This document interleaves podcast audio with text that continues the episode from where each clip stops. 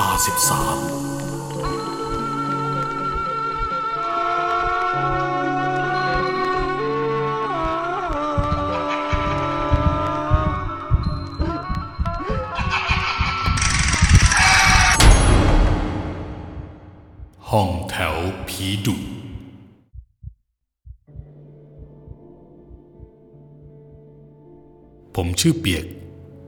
มมีอาชีพขับรถแท็กซี่และผมมีภรรยาเด็กกว่าผมเกือบสิบปีซึ่งเธอชื่อว่าจอยเราแต่งงานจดทะเบียนสมรสและมีเจ้าตัวน้อยด้วยกันหนึ่งคนลูกชายของเรานั้นชื่อน้องกันเรื่องที่ผมจะเล่าเป็นตอนที่น้องกันอายุได้หกขวบในช่วงที่ปิดเทอมใหญ่ของลูกชายจู่ๆเจเจ้าของหอพักแกก็มาขอขึ้นค่าเช่าพอเริ่มตกลงกันไม่ได้มันเลยทำให้เราต้องหาที่อยู่ใหม่และโฟกัสที่อยู่และที่อยู่ต้องอยู่ใกล้กับโรงเรียนของน้องกันเป็นหลักผมกับจอยขับรถวนหาที่อยู่ใหม่กันอยู่ครึ่งวันเราตั้งใจว่าจะเช่าเป็นห้องแถวไม่เอาแล้วหอพักวนหาห้องเช่าจนไม่สะดุดตากับห้องแถวที่ทั้งสะอาดและราคาพอรับได้ลักษณะของที่นี่จะเป็นห้องแถวติดกันทั้งหมดแปดห้องทาสีฟ้าทั้งหมดแต่ก็พอดูออกแล้วว่าผ่านมาหลายผู้เช่าแล้วโดยห้องแถวนี้จะมีกำแพงที่สูงประมาณเมตรกว่าๆและมีประตูรั้วเป็นแบบระแนงจอดรถยนต์ได้หนึ่งคันและในวันนั้นป้าดวงซึ่งเป็นเจ้าของห้องเช่าก็ยื่นกุญแจให้เราไขเข้าไปดูเองซึ่งชื่อประดวงผมใช้เป็นนามสมมุตินะครับเราสามคนพ่อแม่ลูกต่างเดินเข้าไปสำรวจว่าที่นี่โอเคไหมห้องที่เราเข้ามาดูเป็นห้องเช่าหมายเลขหกข้างนอกดูแคบแต่พอเข้ามาดูข้างในมันโปร่งโล่งกว่าที่คิดไปเยอะแต่มันก็มีจุดที่ทำให้ผมต้องสะดุ้งเฮือกขึ้นมาซึ่งก็คือเมื่อเดินเข้าไปทางครัวจะพบว่ามีอาหารน้ำดื่มและมีธูปปักอยู่หนึ่งดอกตั้งอยู่ที่กลางครัวเลยครับใจผมมันบอกได้เลยว่านี่คือการเส้นไหว้แต่เจ้าของจะไหว้อะไรล่ะถ้าไม่ใช่เจ้าที่ก็ผีแหละและเมื่อจอยเดินตามมาจอยก็มองหน้าผมและก็ไม่พูดอะไรสักคำจอยโอเคไหมถ้าไม่ชอบเราไปหาที่ใหม่กันผมถามขึ้นเดี๋ยวเราลองถามป้าดวงเจ้าของห้องเช่าก่อนละกันนะพี่ว่านี่มันคืออะไรจอยจุงมือน้องกันเดินดุมๆออกไปถามป้าดวงซึ่งตอนนั้นผมก็ยังเดินสำรวจนั่นนี่ให้ครบถ้วนจากนั้นผมก็หันมาเห็นจอยกำลังนั่งยองๆมองที่เครื่องเส้นไหว้ผมได้แต่ถอนหายใจคิดว่าทำไมห้องเช่าทำเลดีแถมยังใหม่จะต้องมีการเซ็นไว้อะไรแบบนี้ด้วยเพราะถ้าจอยไม่โอเคผมก็ต้องไปหาที่อยู่ใหม่และอาจจะไกลจากโรงเรียนลูกไปอีกจอยนั่งมองอะไรลุกขึ้นมาได้แล้วแล้วไหนว่าไปคุยกับป้าดวงไงผมพูดกับจอยแต่จอยก็เอาแต่ก้มหน้าก้มตาแล้วผมก็พลางหันหลังเดินไปปิดประตูหลังครัวเชื่อไหมครับจังหวะที่ผมเดินไปถึงประตูจู่ๆเสียงของจอยก็ตะโกนดังขึ้นมาว่าพี่เปียกพี่เปียกออกมาคุยกันข้างนอกหน่อยพี่ตอนนี้เลยนะผมหันขวับยังฉับไวแล้วพบว่าตรงเครื่องเส้นไหวไม่มีจอยนั่งอยู่แล้วผมคิดในใจว่าเป็นไปได้จริงเหรอที่จอยจะเดินเร็วขนาดนั้นทั้งที่ผมก้าวไปปิดประตูครัวยังไม่ทันถึงสิบเก้าเลยนะเนี่ยผมชะงนใจแต่ก็ไม่ได้เอามาถามจอยเพราะพอได้คุยกับป้าดวงก็ทำให้ลืมไปเสียสนิทป้าดวงเล่าว่าไหว้เจ้าที่เจ้าทางเฉยๆทำอย่างนี้อยู่หลายห้องไม่มีอะไรต้องเป็นกังวลด้วยความที่ผมเห็นว่าทุกหลังที่ติดกันนั้นมีคนเช่าอยู่เต็มทุกห้อง ก็มั่นใจว่าที่นี่ไม่มีอะไรน่ากลัวหรอกเพราะเขาอยู่ได้แล้วทำไมเราจะอยู่ไม่ได้และจอยก็บอกว่าที่นี่สะดวกที่สุดก็เลยตกลงเช่าที่นี่เมื่อตกลงทำสัญญาเช่าและจ่ายมัดจำอีกห้าเดือนเราสามคนพ่อแม่ลูกก็ขนของเข้ามาอยู่ทำความสะอาดและขนของเข้าไปในวันแรกข้างห้องเราก็มองเราแปลกๆโดยห้องฝั่งซ้ายคือหมายเลขห้าจะเป็นชายหญิงสูงวัยอาศัยอยู่กับลูกสาวเห็นว่าลูกสาวทำงานโรงงานเปลี่ยนกะอยู่บ่อยๆจึงไม่ค่อยได้เห็นกันเท่าไหร่ส่วนห้องฝั่งขวาเป็นห้องหมายเลขเจ็ดเป็นคู่รักนักศึกษาในวันแรกยายห้องห้าแกได้เดินออกมาแนะนำตัวว่าแกชื่อยายนีส่วนสามีของยายนีแกชื่อตะยอดยายนีก็ออกมาถามว่าจะมาเช่าอยู่กี่วันคำถามดูชอบกลนะครับเพราะถ้ายายแกถามว่าเราคิดจะมาอยู่กี่ปีคำถามนี้ยังพอเข้าใจได้ไม่รู้ว่าถามแบบนี้ยายตั้งใจจะหยอกหรือที่นี่มันมีอะไรผิดปกติซึ่งจอยก็ตอบกลับไปอย่างไม่คิดอะไรว่าก็ยังไม่แน่ใจเลยค่ะยายแต่หนูก็ตั้งใจมาหาเช่าไอ้ที่อยู่ใกล้กับโรงเรียนลูกชายแล้วจะอยู่ถึงเดือนหรือเปล่าที่นี่มีผีนะว่ายังไงนะยายแต่หลังจากนั้น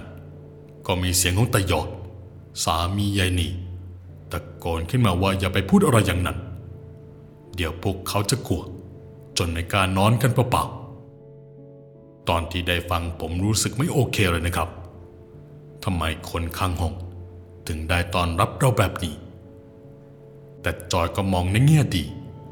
คือตายายคงอายุมากแล้วหลงหลงลืมลืมแล้วก็อาจจะเหงาก็หาเรื่องมาพูดคุยพอผ่านพ้นเหตุการณ์ครั้งนี้ไปเราสองคนได้พบเจอกับน้องนักศึกษาที่เป็นคู่รักกันน้องทั้งสองอยู่ห้องเจ็ดแต่เป็นเรื่องบังเอิญตั้งแต่วันแรกเพราะในช่วงที่เรากลับมาจากตลาดน้องสองคนก็กำลังกลับมาจากมหาวิทยาลัยพอดีน้องผู้ชายหันมายิ้มให้คล้ายๆว่าจะทักทายดูเหมือนน้องเขาจะเป็นคนอัธยาศัยดีมากคนหนึ่งส่วนน้องผู้หญิงนั้นค่อนข้างดูเป็นคนเงียบๆและน้องก็เดินเข้าไปในห้องแบบก้มหน้าก้มตาในเย็นวันนั้นเราไม่ได้ทักทายอะไรนอกจากส่งยิ้มให้กันหลังจากนั้นเราล้อมวงกินข้าวช่วยกันแกะถุงแกงกินข้าวกันสามคนพ่อแม่ลูกในตอนนั้นผมเองก็ได้ยินเสียงรั้วหน้าบ้านมันสั่นแบบมีคนขยับผมก็เดินออกไปดูแต่ก็ไม่เห็นอะไรผิดสังเกตพอกลับมานั่งจอยก็ถามว่าออกไปดูอะไรก็เสียงรั้วสั่นไงจอยไม่ได้ยินเหรอก็ไม่นะพี่ไม่เห็นได้ยินอะไรเลยสงสัยบ้านข้างๆเขาก็ออกไปข้างนอกละมั้งมันคงสะเทือนถึงบ้านเราแหละบ้านติดกันขนาดนี้ตอนนั้นก็ไม่ได้เอะใจอะไรเพราะคิดว่าคงเป็นบ้านเราติดกันพอถึงเวลาเข้านอนปรากฏว่าจู่ๆเจ้าลูกชายก็ลุกขึ้นวิ่งออกจากห้องนอนผมที่รู้สึกตัวไวรีบวิ่งตามน้องออกไปและพอเปิดไปก็พบว่าน้องกันพยายามเปิดกรประตูอยู่พอผมถามว่าน้องเปิดออกไปไหนน้องกันเอาแต่สายหน้าและพยายามเปิดต่อคราวนี้ผมรู้เลยว่าน้องคงจะละเมอเดินออกมาก็เลยลองเขย่าตัวน้องจนน้องลืมตามองผมน้องกันพูดกับผมว่ามีคนตะโกนเรียกให้น้องกันออกไปเปิดประตูให้เป็นเสียงของคนแก่ซึ่งพอถามก็ไม่แน่ใจว่าเป็นชายหรือหญิงไม่มีใครหรอกลูกพ่อจะไม่ให้เปิดให้ใครเข้ามาทั้งนั้นกันไปนอนได้แล้วน้องกันกลับเข้าไปนอนพร้อมกับผมซึ่งตอนนั้นผมก็คิดนะครับว่าลูกเราพูดถึงใคร และด้วยความสงสัยทำให้ผมต้องแอบจ้องออกไปแง้มม่านดูเพื่อจะเป็นโจรแอบมาดูลาดเหลาก็จะได้แจ้งความเอาไว้ผมแง้มม่านหน้าต่างซึ่งติดอยู่กับประตูหน้าบ้านมองลอดออกไปแวบแรกและแวบตาเดียวของผมเห็นน้องนักศึกษาผู้หญิงยืนเอาคางเกยที่กำแพงหน้าบ้านของตัวเองแล้วมองเข้ามาในบ้านของผมแล้วเหมือนน้องจะรู้ว่าผมแง้มม่านดูน้องอยู่น้องถึงได้หลบเข้าไปในบ้านตัวเองนาทีนั้นผมไม่ได้ยินเสียงน้องเขาปิดประตูกลับเข้าไปผมก็ยังแอบคิดว่าน้องคงกลัวไม่เนียนมั่งซึ่งผมก็รอฟังตั้งนานสองนานกระทั่งจอยเดินมาสะกิดและถามว่ามาแอบดูอะไรผมตอบว่าไม่มีอะไรกลัวจอยจะคิดมากผมจึงบอกว่าแค่พี่สงสัยอะไรบางอย่างจอยก็บอกให้ไปนอนได้แล้วเดี๋ยวพรุ่งนี้จะตื่นไม่ไหวสักพักผมก็พ้อยหลับไปรุ่งเช้าจอยก็ถามว่าถามจริงๆว่าเมื่อคืนไปแอบส่องดูอะไรผมก็อึกอักบอกว่าน้องกันละเมอแค่นั้นจบจอยก็เงียบไปรู้สึกว่าผมต้องมีอะไรบางอย่างที่ไม่ยอมเล่าหลายวันต่อมาผมรู้สึกว่าจอยดูเงียบไปเหมือนไม่ใช่จอยคนที่ผมรู้จักผมก็พยายามถามจอยเพื่อให้เล่าปัญหาที่ไม่สบายใจออกมา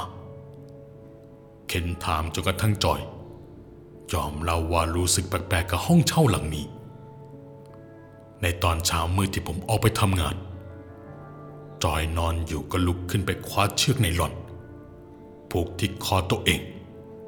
แล้วดึงเชือกรัดที่คอจนแน่นหายใจไม่ออกและตอนนั้นน้องกันวิ่งออกมาดูแม่เพราะน้องได้ยินเสียงอูอีน้องก็มาเขย่าตัวแม่จนได้สติรู้ทันทีว่ามีอะไรพยายามบังคับให้ตัวเองทำมันมีเสียงผู้หญิงพูดใส่หูว่า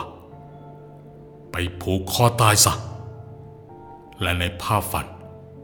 เห็นเป็นหน้าน้องของนักศึกษาอย่างชัดเจนผ่านไปอีกวันหลังทำงานบ้านเสร็จจอยพ้อยหลับไปและกำลังกึ่งหลับกึ่งตื่นจอยเห็นน้องกันลุกขึ้นนั่งแล้วยื่นมือคล้ายกับบอกว่ามีคนบอกให้น้องส่งมือมาให้จับหลังจากนั้นได้อึดใจเดียวเท่านั้นตัวน้องกันก็ลอยขึ้นยืนขึ้นเองมันเหมือนกับว่าน้องถูกใครดึงขึ้นจริงๆจอยตกใจรีบวิ่งไปกอดน้องกันแล้ววิ่งออกจากรั้วบ้านไปยืนอยู่ด้านนอกเป็นเวลาเกือบครึ่งชั่วโมง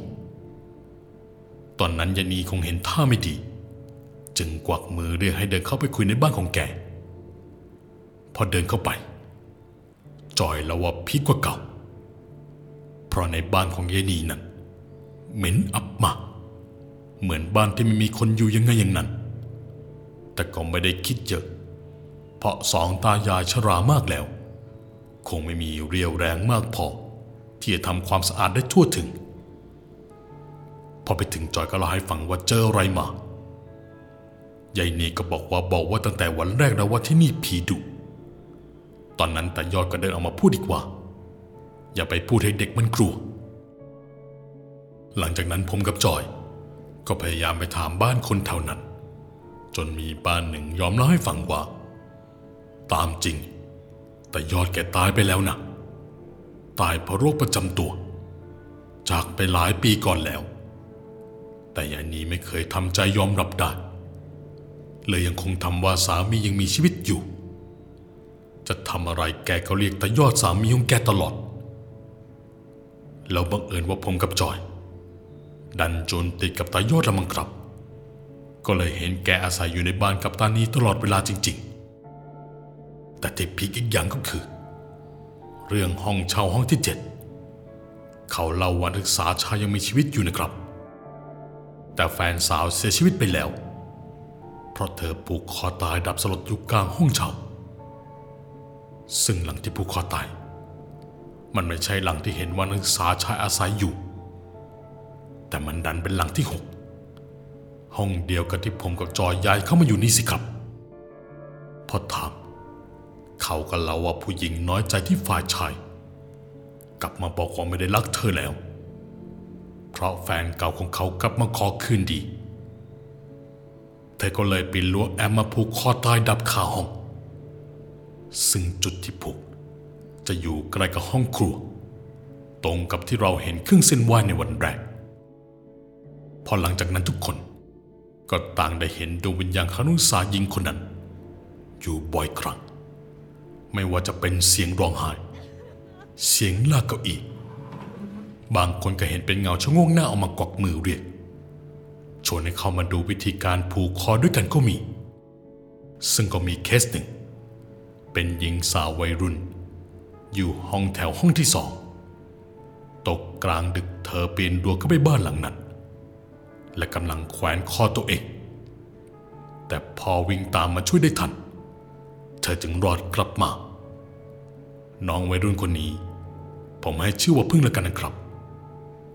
ซึ่งพึ่งตอนที่นอนนอนอยู่เธอได้ยินเสียงเรียกของผู้หญิงคนหนึ่งบอกให้เดินเข้าไปที่ห้องหกพอเข้าไปก็เหมือนเห็นนักศึกษาที่ทำร้ายตัวเองยืนชี้หน้าสั่งให้เอาเชือกมาคล้องคอตัวเองแล้วเธอก็ร่วมลงมือด้วยใบหน้านั้นดูสะใจกับการกระทำของตัวเองนาทีนั้นพึ่งน้ำตาไหลอาบสองแก้มเพราะบังคับตัวเองไม่ได้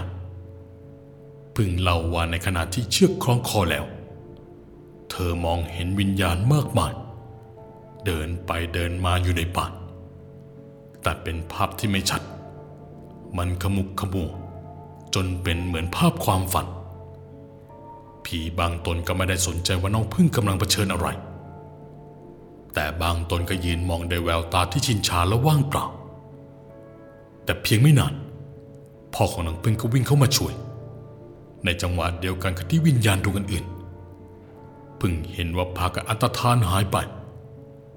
แต่วิญญาณนักศึกษาสาวที่เรียกพึ่งมาเธอได้แต่ยืนกรีดร้องแบบจะเป็นจะตายพอทำให้พึ่งไปอยู่ด้วยไม่ได้หลังจากนั้นน้องพึ่งและครอบครัวก็ย้ายออกจากห้องเช่าไม่กี่เดือนต่อมาก็มีคุณน้าคนหนึ่งวิ่งมาถามว่าเห็นลูกสาวไหมถามเอาจากบ้านหลังนั้นหลังนี้คุณน้าได้เล่าว่าลูกสาวอายุยี่สิบเอ็ดปีหายไปตั้งแต่เมื่อคืนใส่ชุดนอนผู้เช่านึกสงสัยแล้วขอให้ประดวงช่วยเอากุญแจมาขายที่ห้องเลขหกที่มักเกิดเหตุการณ์ไม่ดีปรากฏว่าพอเปิดเข้าไปเรียบร้อยครับลูกสาวคุณนาห้อยต่องแต่งอยู่บนคืบและก็ตามระเบียบประดวงขอให้ผู้เช่าที่เหลืออย่านำเรื่องนี้ไปเล่าให้ใครฟังทุกคนจึงร้องขอให้ป้าดวงทำอะไรสักอย่างเป็นการไล่ผีป้าก็เอาเครื่องเส้นไหว้มาไหว้ทุกวันพระแต่ถามว่าได้ผลอะไรไหมไม่เลยครับเหมือนเดิมขนาดพระมารดน้ำมนต์ให้กันแล้วก็ยังเฮี้ยนไม่เปลี่ยนส่วนแฟนของนักศึกษายังคงใจแข็งไม่ยอมย้ายออกไปแต่ก็ไม่เคยมีใครเห็นว่าเขาจะพาผู้หญิงคนไหนเข้ามาอยู่ด้วยนะครับตรงนี้ไม่มีใครคาดเดาได้จริงๆวันน้องเขาคิดหรือรู้สึกอะไรอยู่ไม่กลัวหรือเห็นจนชินตาเพราะเขาไม่เคยแสดงกิริยาอะไรออกมาเลยนอกจากยิ้มแย้มแจ่มใสให้กับเพื่อนบ้านแต่ทางผู้เช่ารายอื่นนี่สิครับพากันทยอยย้ายออกจนเหลือแค่ห้องเช่าหลังแหลกที่เป็นพ่อค้าขายผักและห้องของยายหนีซึ่งอยู่ติดกับห้องหกที่ผมมาเช่าอยู่และสุดท้ายคือห้องที่เจ็ดที่น้องนักศึกษาชายยังอยู่ต่อซึ่งเขาได้บอกกับป้าดวงเอาไว้ว่าเรียนจบปีสี่เมื่อไหร่จะย้ายออกไปในทันทีเมื่อผมกับจอยรู้เรื่องราวทั้งหมดเราก็มานึกเอะใจว่าทำไมเราถึงเลือกเช่าห้องนี้นั่นคงเป็นเพราะวันที่เรามามันมีอะไรบางอย่างมาบังตาให้ผมกับจอยเห็นว่าทุกห้องมีคนอาศัยอยู่กันหมดแล้วเหลือวางแค่ห้องนี้เพียงห้องเดียวต ตรงนี้ผมก็ไม่อยากต่อว่าป้าโดนะครับวิญญาณเฮี้ยนขนาดนี้ยังปล่อยเช่าอีกเหรอซึ่งป้าดวงแกก็บอกว่าจะให้ไปบอกห้องก็ขายไม่ออกสิเอาเป็นว่าป้าแกยอมให้ย้ายไปอยู่ที่ห้องสองติดกับห้องพ่อค้าขายผักผมกับจอยจำยอมรับข้อตกลงดีกว่าเสียเงินมัดจำไปฟรีๆเราอยู่ต่อจนได้ค่ามัดจำคืนและย้ายออกไปเพราะในช่วงเวลาที่อาศัยอยู่ห้องนั้นเรายังรู้สึกได้ว่าห้องที่ย้ายมาใหม่ก็มีอะไรแปลกๆคือที่นี่มีเยอะเลยไม่ใช่แค่ห้องหกโดยผมมักจะได้ยินเสียงน้ำเปิดปิดเองพอเดินไปดูก็ไม่เห็นอะไรเลยนอกจากหยดน้ำที่เพิ่งถูกหมุนปิดไปนอกนั้นก็ยังได้เห็นวิญญาณของตาหยอดเดินอยู่แถวหน้าบ้านแกชอบมันด้อมๆมองๆในตอนเช้ามืดทุกครั้งที่ผมกำลังขับรถออกไปทำงานพอเล่าให้จอยฟังจอยก็มีอาการหวาดกลัวถึงแม้ตาหยอดจะไม่เคยมาหลอกแต่มาให้เห็นแบบนี้มันก็ไม่ไหวเหมือนกันนะครับและเรื่องราวทั้งหมดก็จบลงเพียงเท่านี้